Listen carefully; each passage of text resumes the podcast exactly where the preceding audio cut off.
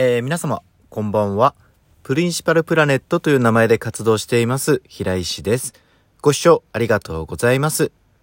このラジオでは、私の日常でしたり、音楽やエンターテイメントに関しての情報をお届けしていこうと思っています。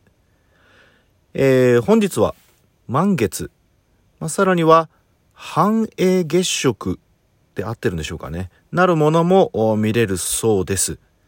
なので今日はちょっと月にちなんで、あの、前ですね、不思議な出来事に、まあ遭遇した、そういう話を少ししたいと思います。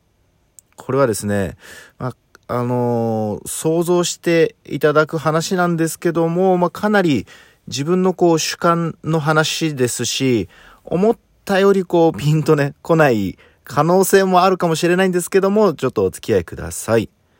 えー、その日はですね、こう空が少し曇っていて星もあんまり見えない夜だったんですね。で月だけはちゃんとはっきり見えていてああここに星もたくさん見えていたらいいなとか思いながらあ自転車を漕いでいたんですね。で実感としては結構深夜でもう人もいなくて車ももう全く通らないまあ静かなあの、狭い道の端をこうゆっくり、あの、走っていたんですけども、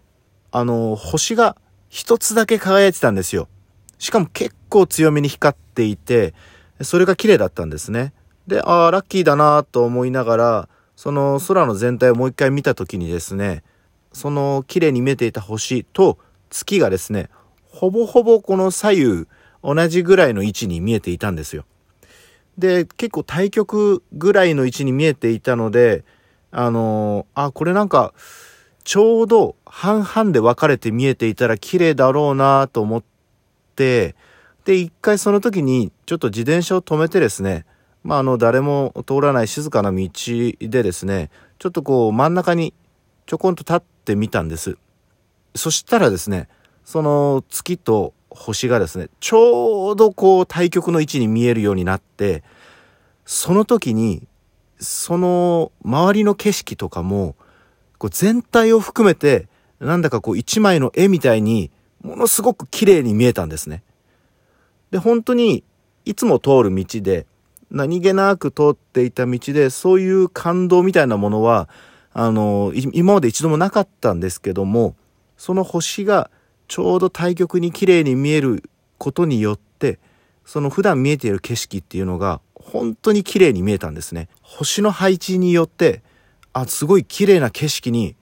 生まれ変わったりもするんだなっていう不思議な体験をすることができたんですね。で本当にこうそういうのって日々なんか同じように見えている景色とかものでも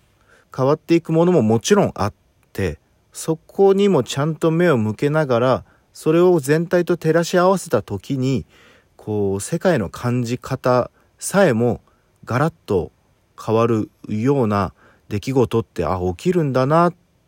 て同じ感動とかは本当に多分また訪れたりはしないと思うんですけども常にアンテナを張りながらこう見たり感じたりすることによって、まあ、あの新しい感動というかいろんなものにまた出会えるんだなっていう素晴らしさというか、うん、良さをすごい感じました。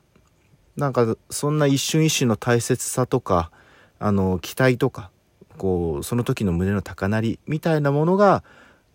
やっぱりこう自分の制作意欲とかに火をつけてくれたりこう前を向かせてくれたりするんですね。まあ、なので、あのその時のこう感動というか不思議な体験っていうのはあの忘れずにこれからも前進していきたいなと思うような日があったという話でした。